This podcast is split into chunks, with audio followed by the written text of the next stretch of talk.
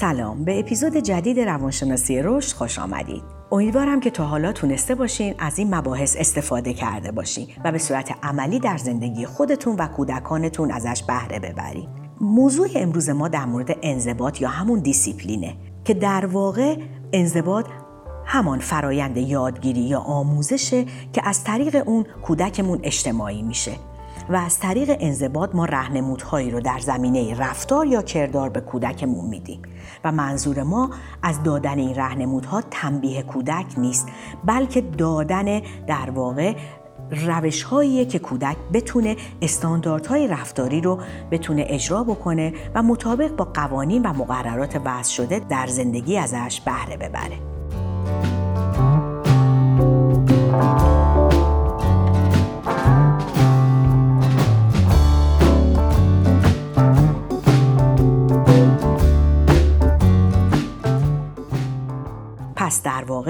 هدف نهایی انضباط حساس سازی وجدان و ایجاد تسلط بر نفسه تا افراد بتونن در چارچوب استانداردهای رفتاری و مطابق با قوانین و مقررات وضع شده گروه زندگی بکنن. معمولا کنترل کودکان با اعمال کنترل بیرونی معمولا صورت می‌گیره ولی آروم آروم کودکان به ایجاد کنترل های درونی هم ترغیب میشن تا بتونن استانداردهایی رو که در جامعه وجود داره دنبال بکنن و در واقع خودشون رو برای یک زندگی اجتماعی آماده بکنن.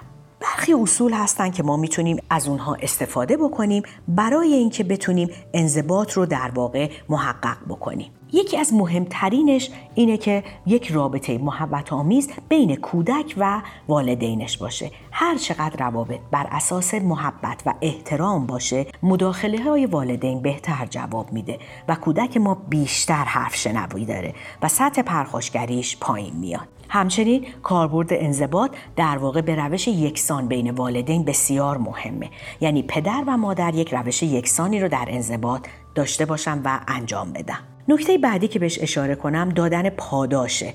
یعنی اگه یادگیریشون با تقویت همراه بشه بهتر انجام میشه. بنابراین اگه کودکتون یک کاری رو درست انجام میده و یا یک روشی رو به خوبی اجرا می‌کنه تو زمینه انضباطش حتما باید اونو تقویت بکنیم یکی دیگرش این هستش که ما از روش های انضباطی که به ایجاد درد منجر میشه نباید استفاده کنیم.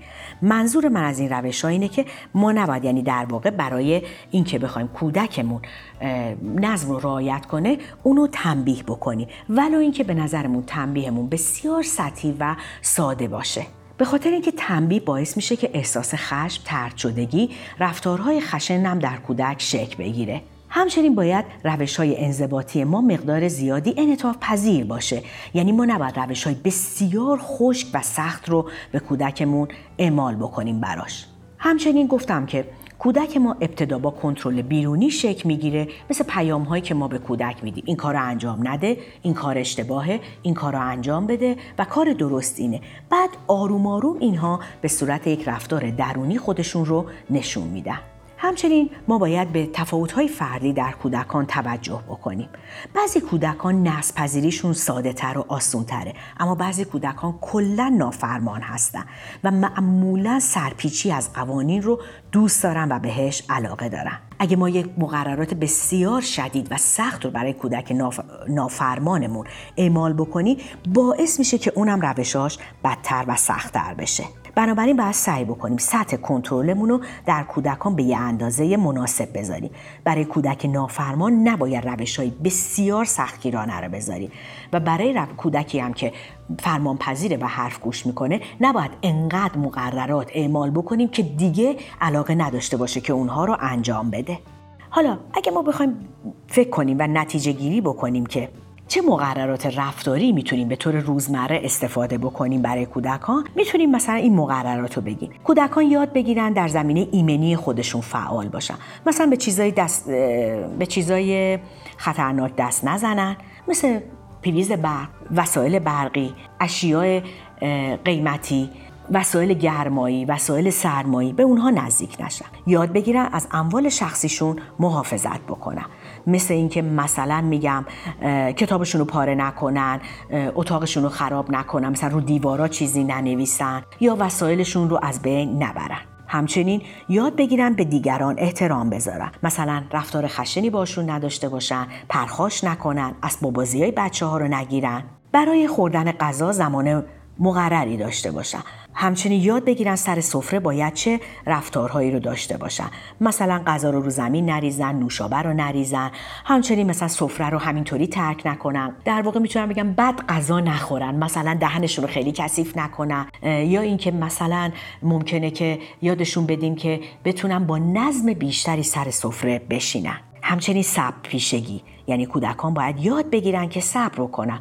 مثلا چطوری؟ مادرشون با تلفن صحبت می‌کنه. البته تلفن‌های خیلی طولانی رو منظورم نیست. تلفن‌هایی که کوتاه و واجبه صبر بکنن بعدا صحبت کنن. سب بکنن موقع وقت غذا غذا رو بخورن. سب کنن موقع خوردن میان وعده فرا برسه تا میان وعدهشون رو بخورن. این سب پیشگی رو به کودک ما آموزش میده. آموزش ادب هم بسیار خوبه. مثلا استفاده کنن از اصطلاحاتی که لطفا ممنون خواهش می‌کنم. در واقع اینا اصطلاحاتیه که کودک ما می‌تونه ازش بهره ببره و می‌تونه در واقع توی اجتماع هم به عنوان یک فرد با ادب شناخته بشه.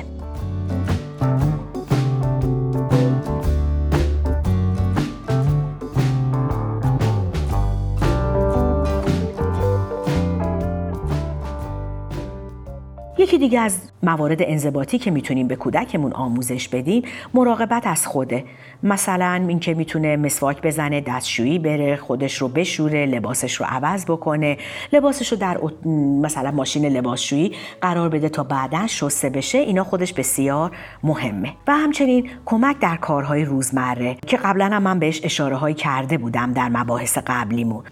می‌تونه مثلا اسباب بازی هاشو جمع بکنه تو کارهای منزل در حد توانش کمک بکنه. می‌تونه در واقع اتاق خودش رو تمیز نگه داره به حفظ اموال شخصیش کمک بکنه و تمام اینها باعث میشه که در واقع یک نظم و انضباطی رو یاد بگیره. البته من باید در آخر اشاره بکنم که در منضبط کردن کودکان باید سنشون رو در نظر بگیریم. معمولا مشکلات انضباطی در حدود بین 30 تا 36 ماهگی به اوج خودش می‌رسه و بعد در حدود تقریبا چهار سالگی مشکلات انضباطی نقصان پیدا می‌کنه. حتی پرخاشگری ها هم کمتر میشه. و در آخر باز همین رو تکرار می‌کنم که ما برای اجرای روش های انضباطیمون نباید حس امنیت کودک رو ازش بگیریم. مثلا بهش بگیم که تو رو تنبیه می‌کنیم. مثلا به پلیس میگیم از خونه بیرونت می‌ذاریم. نباید اینا رو اصلا بهش بگیم بلکه باید سعی بکنیم این روش ها رو جوری بهش آموزش بدیم که از استفاده اونها بهره ببره و خودش هم احساس خوشایندی بکنه که بعد این روش ها رو درونی بکنه.